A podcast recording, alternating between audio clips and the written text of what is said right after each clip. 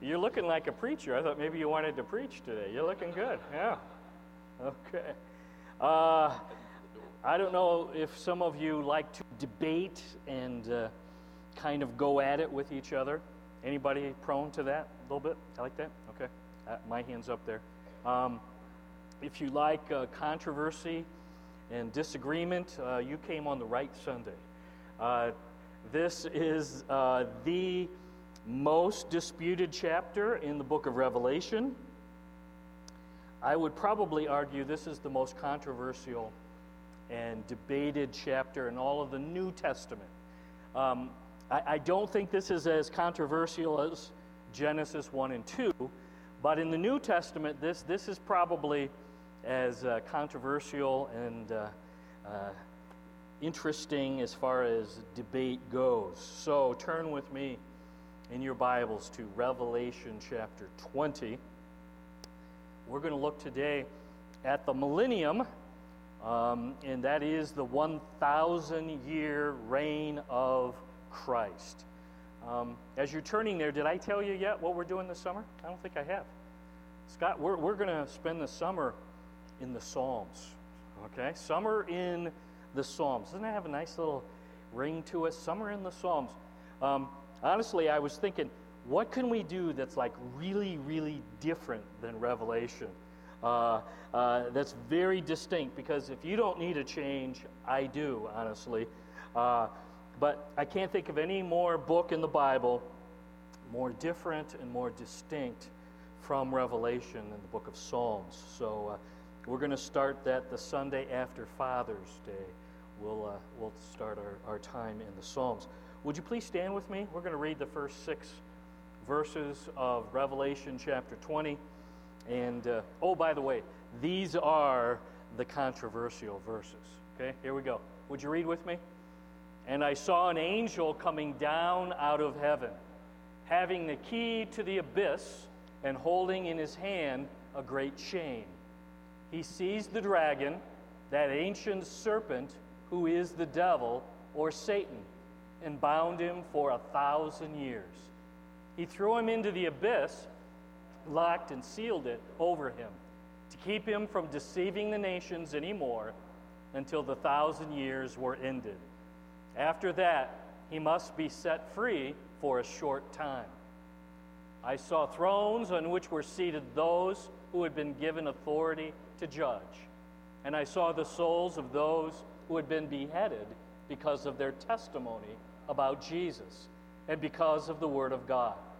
They had not worshiped the beast or its image and had not received its mark on their foreheads or their hands. They came to life and reigned with Christ a thousand years. The rest of the dead did not come to life until the thousand years were ended. This is the first resurrection. Blessed and holy are those who share in the first resurrection. The second death has no power over them, but they will be priests of God and of Christ and will reign with him for a thousand years. Let's pray. Lord, uh, every Sunday uh, we need your help. But there are certain Sundays where uh, it's just more evident, at least to me, that we desperately need you to come and uh, help us, illuminate our hearts, our minds. Uh, we need your guidance, we need your insight, uh, we need your wisdom to be able to discern what this passage meant to the early church that it was written to. So, would you please show us that? Make, make it obvious why it is that John was ordered to write these words down. And then, Lord, we're going to really need your help as we make the jump to today. Uh, 2,000 years later, uh, thousands of miles away, in a totally different culture and place called Northern Michigan, uh, we need your help to know what this means to us today, 2015, Memorial Day weekend. So uh, we're looking to you. We need your help. It's been a busy week for most of us. Lord, it's been hectic. Uh, we've been running to and fro, and Lord, we've uh, got this, uh, this holiday approaching. So, Lord, uh, help us to concentrate and pay attention. We invite your Holy Spirit to come and settle into your church even right now. We ask that uh, your Spirit might take charge of each and every one of our individual lives right now. We choose to slide off the throne. We slide over to the passenger seat. Lord, you drive. You be the king. You be the boss right now.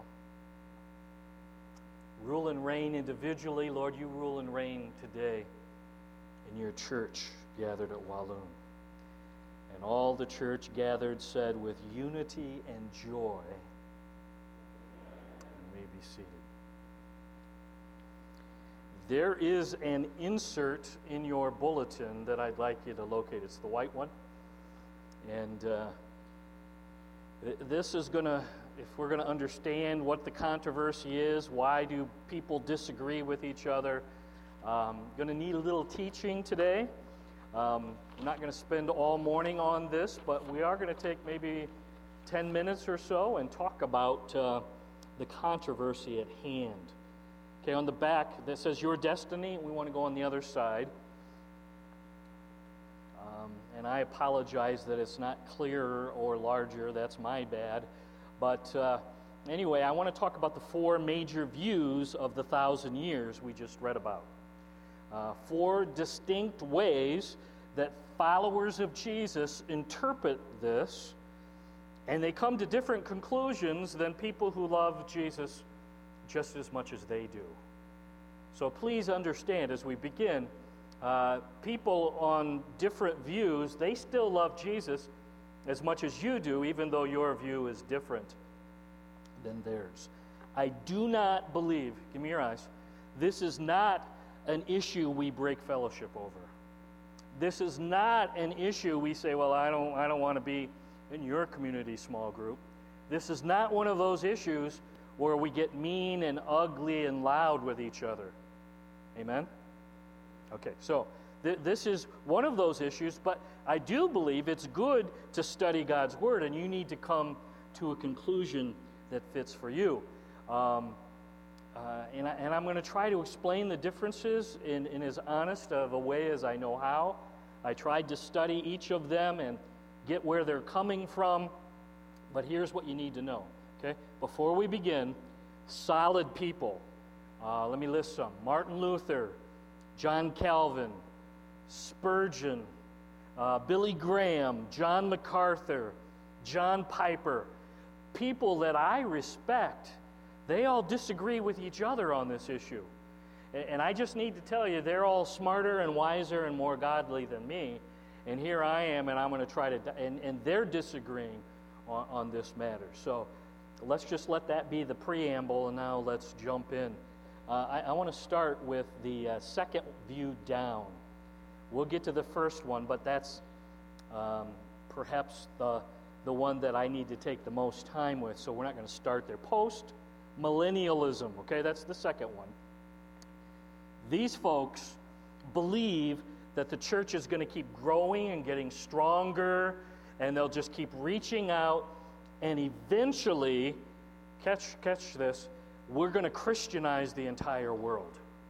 So, pretty soon, we're going to get so strong and so big that evil would be defeated, Satan will lose all the battles, and uh, eventually everybody's going to be a follower of Jesus. And the tribulation is symbolic, uh, it's a symbol of the conflict of good and evil going on today. And post millennialists, that's a hard word to say. They believe we're living in the millennium right now. Got it? Right now, this is the millennium. And they believe as we see more and more people transformed by our witness, eventually the world will be reached and Jesus will say, okay, I'm just going to come back to earth now. You've done the work, and uh, I will come and set up the new heaven and the new earth. Um, I just need you to know I've never met a postmillennialist. I, I've never met anybody who, there's not many left. I even read a couple uh, that claimed they were, but the more I read, they kind of said, well, I, I kind of like it, but I don't really fully buy into it because uh, World War I came and evil and atrocity, and then what followed World War I?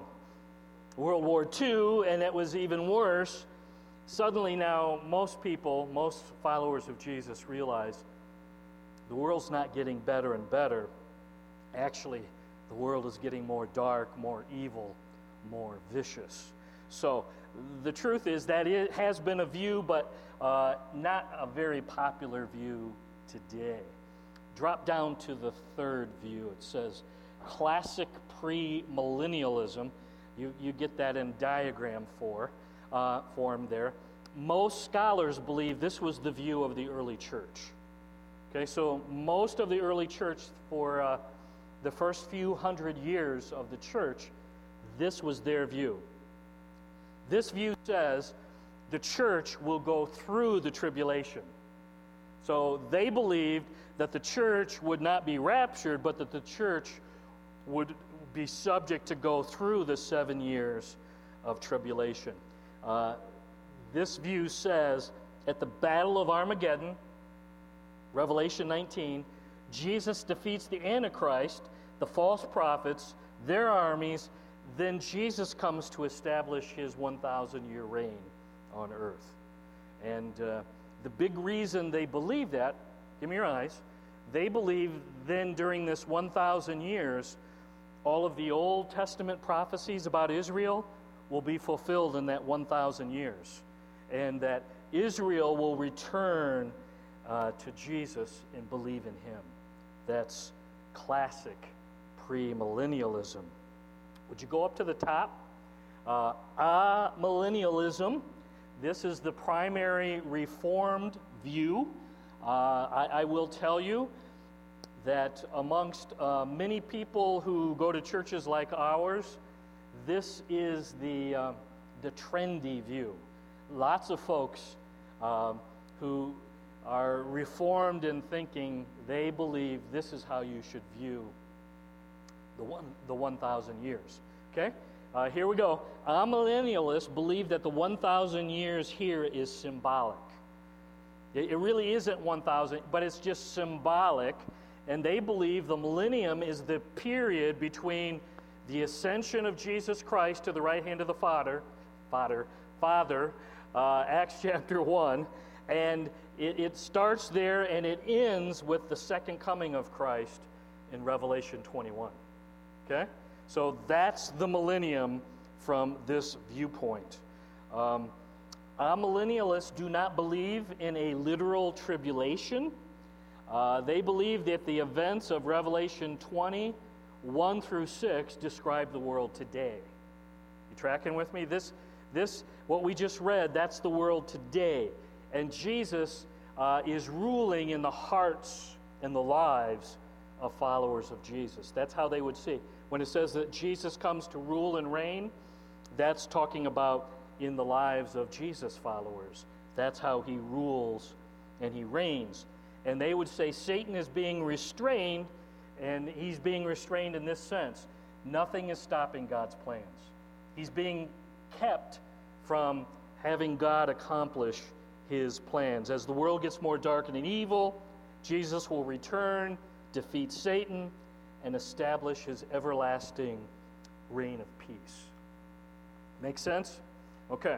Hopefully, you got a little bit of that. Slide down. We're almost done. Those of you who hate teaching, uh, the, uh, the root canal's almost over. Um, bottom view, that's view number four, pre tribulational premillennialism. How many of you have read the Left Behind series? Jenkins and LaHaye. That's, that's the view here. Pre tribulational, premillennialists. Premillennialists believe that the thousand year reign of Jesus is just that a thousand literal year period of time where Jesus physically, bodily comes back to earth and rules and reigns in Jerusalem. Uh, he really is going to come and rule for a thousand years. Uh, go back to chapter 19 and verse 15 with a rod of iron. Uh, uh the difference in this view is when is the church removed by Jesus? So, uh, in this group, there's actually several different uh, beliefs. Some people believe that Jesus will remove the church before the seven years of tribulation. Okay, that's, that's the LaHaye Jenkins left behind, uh, Dr. Jeremiah, that he's, he's there, okay? Um, others would say, no, no, he's going to remove the church at the halfway point. At three and a half years of the tribulation, that's when the church is removed. Others believe, no, no, he's going to remove the church just before God's wrath. Okay, there's lots of ugliness between men on men, but just before God pours out his wrath, he removes the church. And then still others say, no, no, we're going to go all the way through the seven years of the tribulation. So in this, in this view, there's, there's lots of different ways of viewing it. But they all see Satan being released at the end of the thousand years, and then uh, Satan and his followers are defeated. The new heaven, the new earth uh, begin on earth.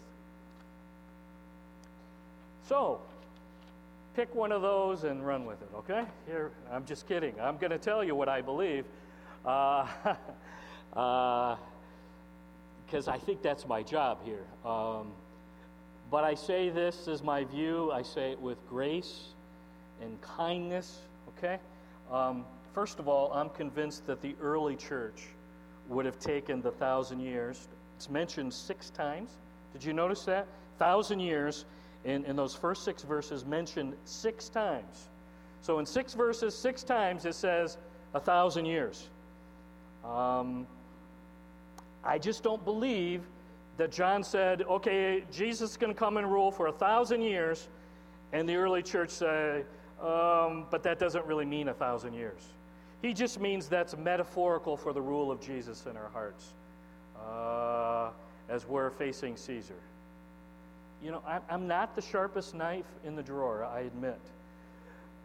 But when God's word says something six times, 1,000 years, I just happen to believe it means 1,000 years. Really, 1,000 years.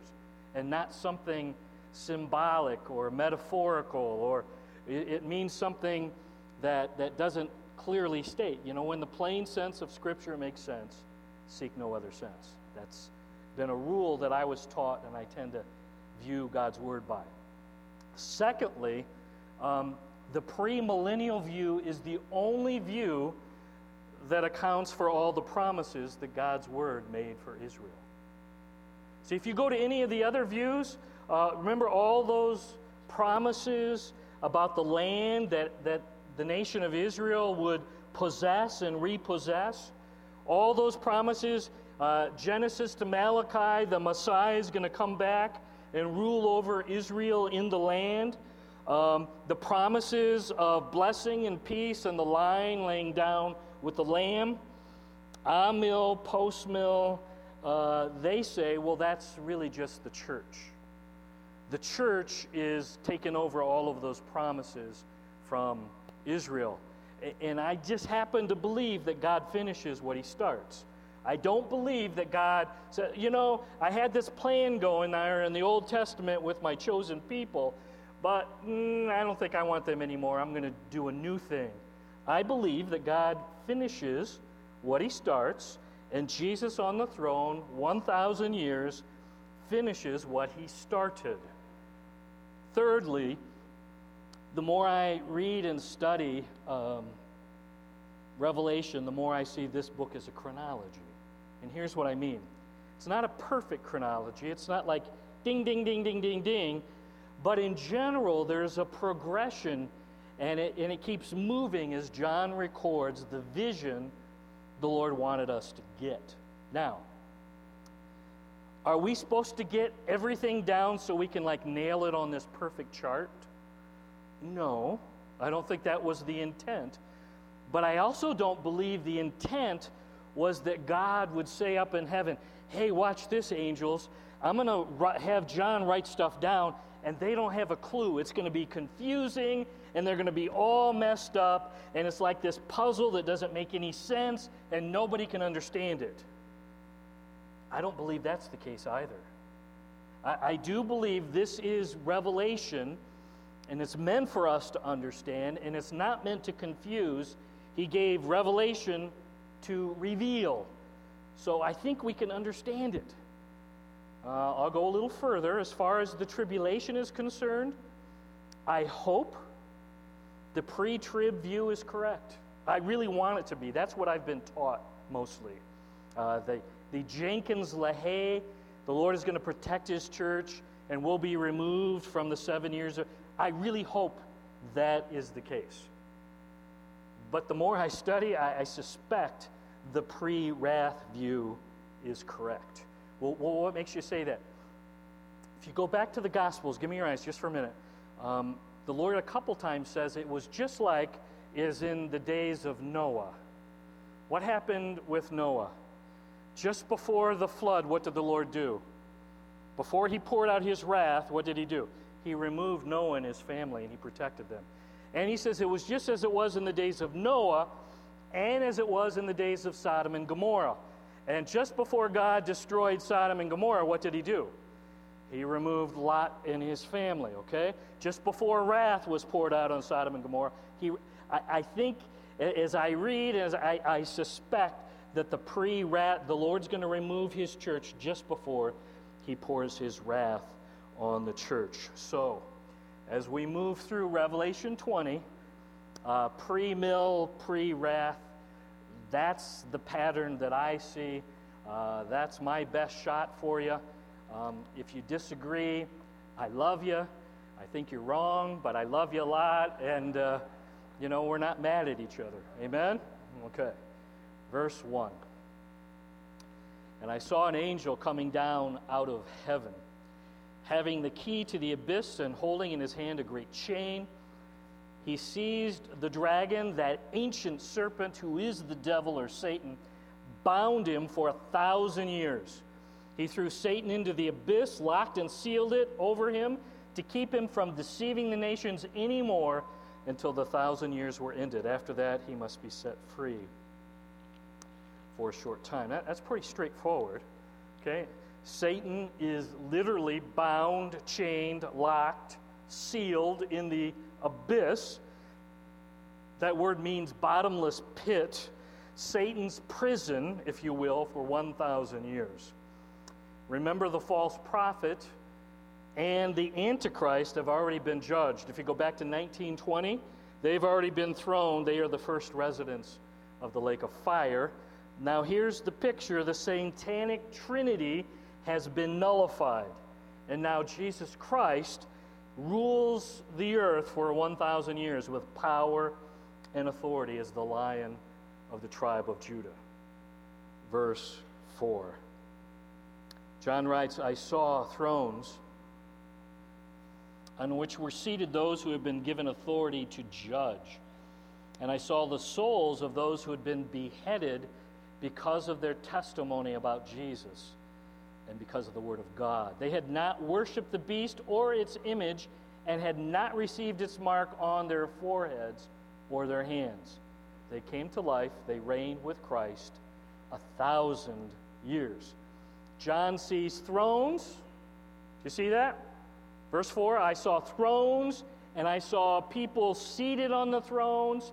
They were given the authority to rule and reign and judge with the judge. Who is that? Revelation 3:21, Luke 22:30, 1 Corinthians 6:2 tell us the church, followers of Jesus, believed in the cross, believed in the shed blood, believed in the empty tomb, received him as Savior and Lord. They're the ones who get to rule and reign and judge with Jesus. Tell the person next to you, you get to be a judge. Let them know. Come on, tell, tell, tell somebody.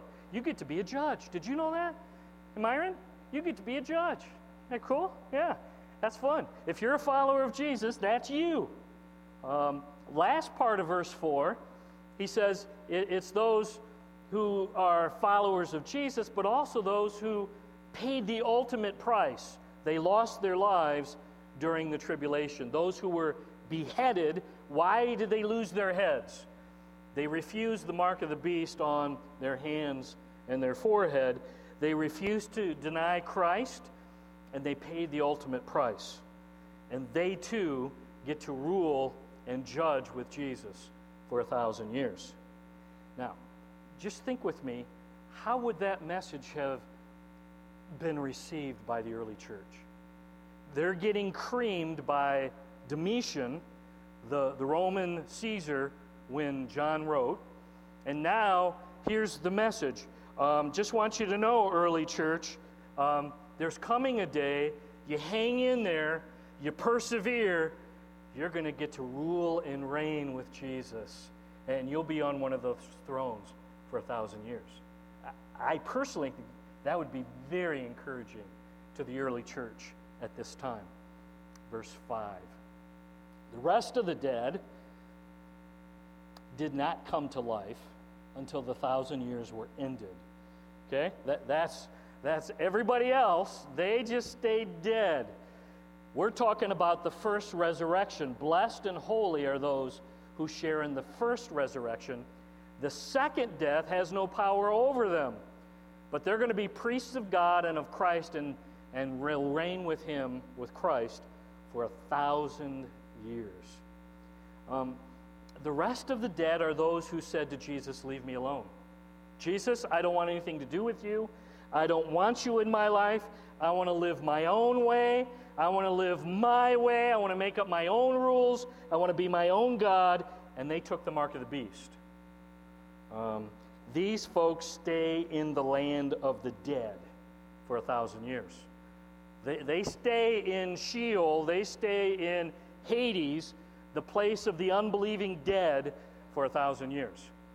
Verse 6, I like this. Blessed and holy are those who share in the first resurrection. Those are folks who died in Jesus and now have the privilege to rule and reign with Christ for a thousand years. Now, why are they blessed? What does it say? Because the second death has no power over followers of Jesus. Well, what's the second death? We're going to get to that in a little bit, okay? Uh, but the second death, no power over people who said yes to Jesus. Now, again, I'm just telling you, to the original recipients of this letter, the early church, under attack, under persecution, thrown in prison, lost family, lost jobs, it's saying, hang in there. It's worth it. You're going to reign with Jesus as his priest. Did you see that? You are going to be his priest. You're going to reign with him a thousand years. Persevere, church. Hang in there. Now, the Amil position here, I don't think is a, is a real promise. Uh, symbolically, Jesus is ruling in your hearts right now. It, it's not real. You don't really have this to look forward to. So you got a nice symbolic picture going on in your heart.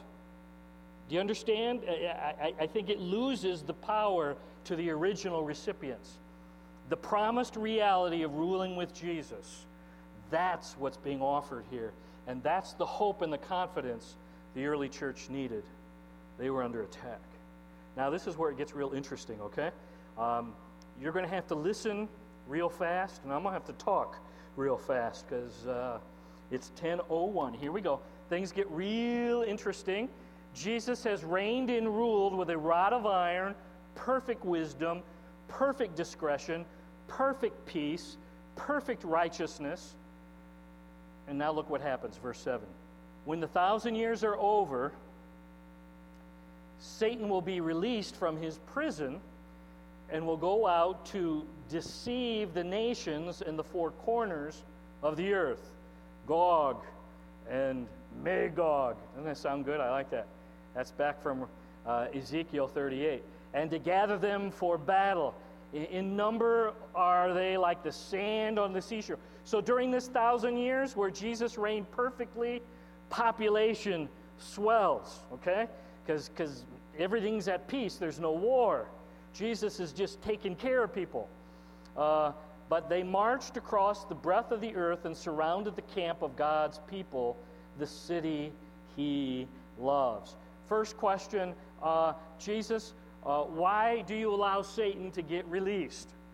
Uh, why do you let him out of the abyss and the prison? Why don't you just take him from the abyss and throw him right into the lake of fire? It's a pretty good question, don't you think? Are you ready? First answer, because uh, that's not the way God decided to do it. Okay, that's just okay. That's okay. That you might have. Well, why did you do it? Well, because God's ways aren't our ways, and He's smarter than us. So that's the first answer. But uh, we like better answers than because I said so or because God said so. So here's here's the answer. Why would you allow this, Lord? Why would you let him out of the abyss and just go on the rampage over planet Earth? Uh, to illustrate the total depravity of mankind. If you're taking notes, to illustrate the total sinfulness, rebelliousness, stubbornness, how evil men's hearts are. Under perfect justice and wisdom, Jesus is on the throne. Think with me now. No war, no crime, no political corruptness for 1,000 The world is at peace for 1,000 years. These people have seen and experienced Jesus firsthand for a thousand years, and the first chance they get to rebel and sin, what do they do? Uh, I don't think I want to do it your way, Jesus. I'm going to follow him. And interesting, very first chance they get. Um, many argue today if we just get the best schools, the best education, everybody can read and write, then the world is going to be great. If we could just get rid of poverty and everybody has a good job, a livable wage, access to good health care, you know, then we're all just going to grab a Coca Cola and open it up and we're going to sing the whole world with each other because everybody has a good job and, and everybody's got a good education. If we could just get rid of pollution and stop global warming, if we could just get rid of political corruptness, if we could just get rid of greedy businessmen, then I tell you what, peace and love and kumbaya would break out here on planet Earth. You know what verses 7 to 10 tells us? The perfect Prince of Peace rules for a thousand years, good jobs, great education, good health, no pollution, no greed, no corruption. And you want to know what happens? The first opportunity they get, they say, most, uh, I don't think I want that anymore. I want to go do my own thing. I want to be my own boss. I want to make my own rules. See, the problem on planet Earth, give me your eyes, it's not the externals, it's the internal. The problem on planet Earth is that hearts are selfish and sinful. That's the core problem here on planet Earth. And the only fix for that is Jesus Christ. So let's just circle back now. That's why this illustration, verses 7 to 10, is so important. It shows us why judgment and punishment is necessary for both Satan and folks who turn their back on Jesus. Hard hearted, evil tendencies in mankind. The truth is, you, you could give these people a million years with Jesus as ruler, but if their hearts are still hard and selfish, I want to do it my way. I don't want to be under your rule. The first chance they get to rebel, they're going to jump at it. Satan shouts to them, Hey, follow me. I'll let you make up your own rules. You can live however you want. You can do it my way. I hate that song. You know why? That's Satan's song. And the population of Earth 14 generations of 17, 70 years each. Just like Adam and Eve in the garden, think about it. They had a perfect environment. And what happened with Adam and Eve? They still rebelled and they sinned. So he says it's just like going to be like Gog and Magog in Ezekiel 38. What happened back there? A sinister power rose up to destroy Israel, but was defeated. That's going to happen again. These boys are going to march around and surround Jerusalem, and they're all going to say, We got them. We got them. Look at verse 9. We got them. They marched. They surrounded. There were hordes of people. They surround Jesus and Jerusalem. Um, and they got their missiles and they got their tanks and their their, their guns and helicopters and jets ready. Ready? Here we go, verse 9. But fire came down from heaven and devoured them. It's like, oh, snap. Gone. You're gone. You're gone. See ya. Bye bye, baby. Uh, instantly, they thought they had them. They were sneaking up, and instantly the Lord judges. Verse 10 And Satan joins the Antichrist, and the devil who deceived them was thrown into the lake of burning sulfur, where the beast and the false prophet had been thrown.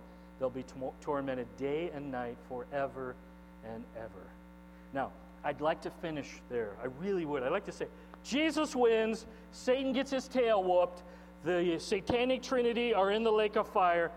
Let's pray and go home. Unfortunately, this chapter is not done yet. Uh, the most serious, sobering, sad, frightening verses, I think, in all of the Bible follow. Verse 11.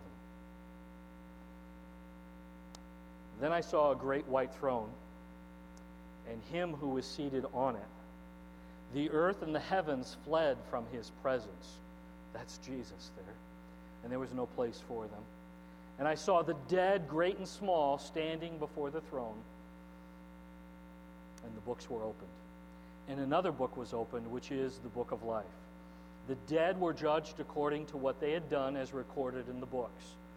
The sea gave up the dead that were in it, death and Hades gave up the dead that were in them.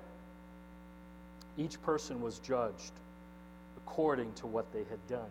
And notice, there's no arguing, there's no debating. The evidence is clear and solid, and uh, it's irrefutable. Verse 14 Then death and Hades were thrown into the lake of fire. The lake of fire is the second death. The great white throne judgment, Jesus Christ is on the throne.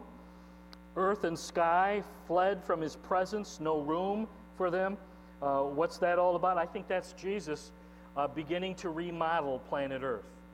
He's going to remodel and get it ready for the new heaven and the new earth. And what's that all about? Come next Sunday. That's starting in Revelation 21. Verse 12 All the dead throughout all of history who are now ruling with Jesus, chapter 20, verse 5 Everybody who's not received Jesus as Savior and Lord, those who did not come back to life, all the unbelieving people in history, all who have never been covered with the shed blood of Jesus Christ, they are going to appear here at this judgment before the chief Supreme Court judge of the universe. And they will be judged, what does it say? For what they had done, for their sin all have sinned and come short of the glory of God. Verse 13 the sea, the sea of humanity, perhaps it means the people who've been lost and killed at sea gave up its dead. Death and Hades gave up its dead. Uh, death, that's the Old Testament word Sheol, that's unbelievers in the Old Testament. Hades, hell, New Testament unbelievers. Um, both of those now appear in judgment. They are both poured out and emptied for judgment. Verse 14, here we go. All the dead in history who refused the gift of salvation found only in Jesus, what's verse 14 say? Are cast, are thrown, are tossed, are dropped, pick your verb, into the lake of fire. The lake of fire is the second death. And what's the criteria? What, what, what's the criteria that the Supreme Court judge Jesus uses to determine whether someone is emptied into the lake of fire or gets to rule and reign with him? What's the only criteria? Would you look at verse 15 here? Here's the criteria. Anyone whose name was not written in the book of life was thrown into the lake of fire.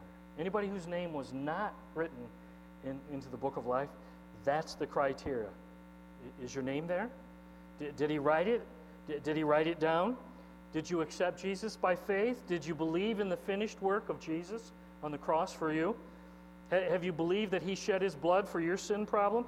Did you believe He took your place in the tomb? Did you believe early on Sunday morning that He arose from the dead? Did you receive Him as Savior and Lord? Listen, once you believe those facts and receive Jesus by faith, He seals you with His Holy Spirit, Ephesians 1 13 and 14. He writes your name down. Permanent ink, Lamb's Book of Life. Would you grab that insert? That's where we're going to close. Grab that insert as we close, would you? That uh, now we want to go to the other side where it says your destiny. Here's what I want you to know: um, we are created in God's image, and that means we have a God-shaped vacuum in our heart. And grace and salvation is offered to everyone, to us through Jesus and the cross, and only Jesus and new life in Jesus can fill up that hole, that God shaped vacuum in our hearts. So we can choose to be in Christ, and then it says there's this abundant life and blessings and promises. So keep going so that when you die, it's appointed to man to die and then judgment. But if you said yes to Jesus, look what's next. You're going to be with the Lord, you're going to go into the new heaven and the new earth. And that's Revelation 21. We're going to look at that next Sunday. Now, let's go back to the beginning one more time. Or you're created in God's image, grace and salvation in Christ are offered, and you say, uh, No, thank you. Uh, leave me alone. I'm going to live my way. I'm going to make my own rules. I'm going to be my own boss, my own God. Death will come to everybody, right? Pointed to man wants to die, and then judgment. You'll be placed in the holding cell, Hades, hell, and then you will face what we just read Revelation 20, 11 to 15, the great white throne judgment. I want to close with this little phrase. I think you can re- remember this. Okay, this is huge. Born once, die twice. Born twice, die once. Can you repeat after me? Born once, die twice. No, you're going to repeat after me, okay? Okay. We'll give it another run, okay? I understand. Uh, it's holiday weekend. Uh, born once, die twice. Born twice, die once. You know what that means? If you've only been born physically, and you've never been born again with Christ, you're, you're going to die physically, and, and then you're going to face this awful death that we just talked about. But, but if you're born twice physically and then born again in Christ, you only die once. Born once, die twice. Born twice, die once. Let's pray. Key question of life the key question that you and I will have to consider. And if you haven't, here, here's the question Is there clear evidence that your name is written in the book of life? Is it obvious? Is there fruit and evidence to back it up that you have had your name recorded in the book of life? And Lord, we pause and we ask that you might make yourself clear, even right now, as we ask the most important question in life.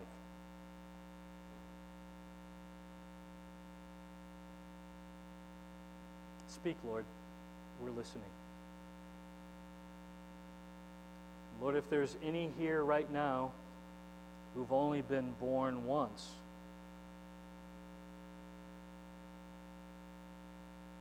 Would you impress upon them even right now how critical it is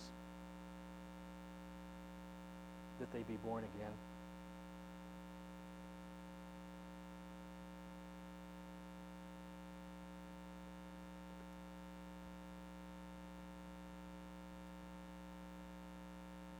How do you get born twice? It's through the gospel. That's what Jesus said to Nicodemus. God so loved the world that he gave his only begotten Son. lived that sinless life,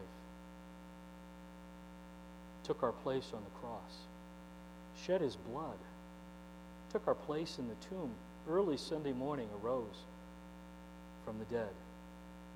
Whosoever believes in Jesus should not perish, not going to have to face the second death, but have everlasting life. Everlasting life.